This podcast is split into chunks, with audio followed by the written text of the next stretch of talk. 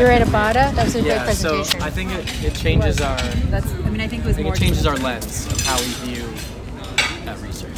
Right? I think everything that's being done currently is really informative for drug companies that are trying to develop therapeutics. And obviously, we can only go based on what we know right now. But you know, um, PT Tom's like comment um, and Maki Nakayama talking about you know what targets are the best targets for us to go after to develop a therapeutic against. Right now, we don't have immunopeptidomics from the islets to know what the best and most abundant target is. That's right. And So- I love how Kizzy always brings up sort of the negative data, which is Yeah. something people don't always do. It's and when really she great. brings it up, Yeah.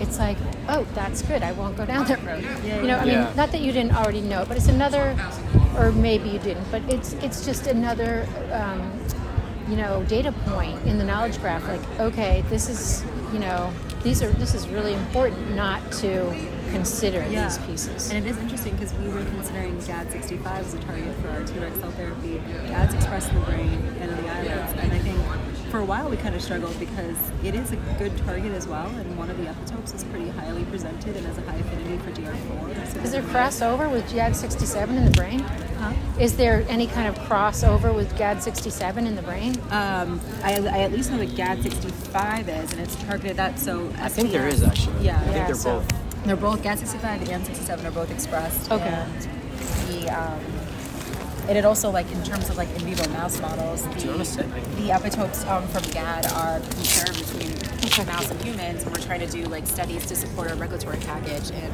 it's very difficult to do it with a pro-insulin human target that's not conserved and not expressed. So we have to do those islet allograft models, which are hard and aren't representing true disease. So it's more of a transplant rejection model that you're overlaying a T-Rex cell therapy on and the ABCs in class two, it's all the nuances of immunology. And so we're having to create new models, but they're not the perfect models. We don't know what the regulators want. We want to make sure it's safe. We want to do all the right things, but we still don't even know if the affinity and the target is correct either. But I think you have to do your best to move things forward Yeah. to develop a knowledge base that will then help inform the next wave of therapeutics. So you know, we have a first program MS, and it's a T-Reg chassis that is the same process that we are making our T1D T-Reg from. So that will demonstrate safety, stability, and does traffic to the CNS and they take CSF and they see cells kind of either there or through MRI imaging, they're able to see some impact that gives us proof of mechanism that a targeted cell therapy for an inflammatory condition, an autoimmune condition, might prove benefit. Yeah. And then It'll really give you some really good go or no go signals for the next Yeah, for the disease two. state. Yeah, definitely. And T1D is right behind progressive MS. So then the question will be, is it the right target? Is our avidity, affinity of our TCR strong enough? Because that was what I thought was the most interesting from what Maki, uh, from what Kitsi showed about the Yeah. BDC 2.5 and the 4.1.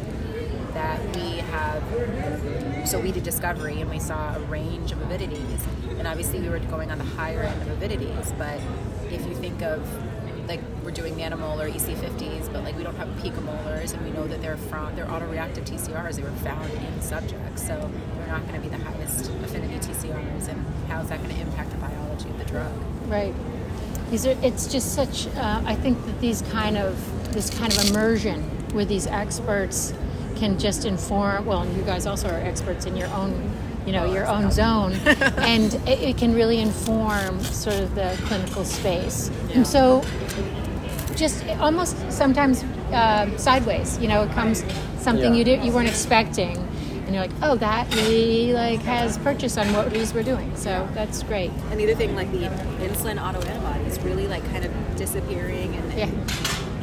Decreasing significantly after the age of five. And one of the reasons why we went after pro-insulin was also because we believe that that might have been a good conserved target, which it still is, but like early, like in children compared to like we're going to start in adults, we need to step down. We want to step down into children, so going after a target that's going to give you therapeutic benefit in children and adolescents. But now with the insulin autoan- antibodies decreasing, GAD kind of staying up consistently and stabilizing, like that also makes me think is the best target, even though proinsulin is more abundant protein. Well, how about uh, Aaron Michaels' um, data showing the IA2 deaminated Yeah. IA2? Yeah. Yeah. That was like, ooh, Yeah. that I think some of that stuff's interesting, right? Yeah, like and the, the hips. Yeah. post-translational modification of, of these autoantigens and what that might mean for a TCR discovery effort and like how you would engineer a cell therapy product, I think is relevant to us.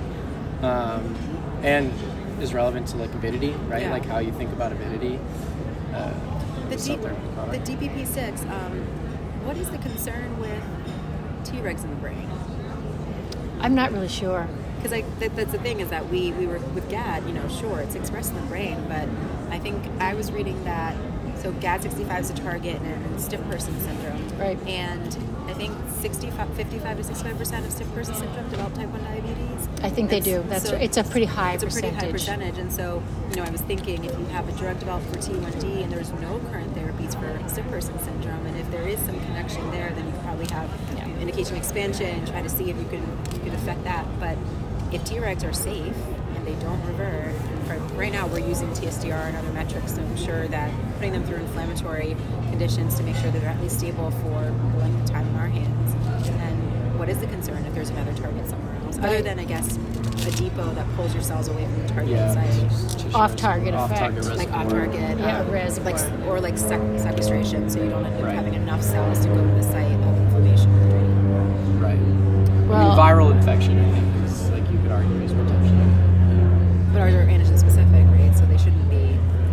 No, I know. So like damp, like dampening uh, your response to like a viral infection, bacterial infections, like commonly walking around.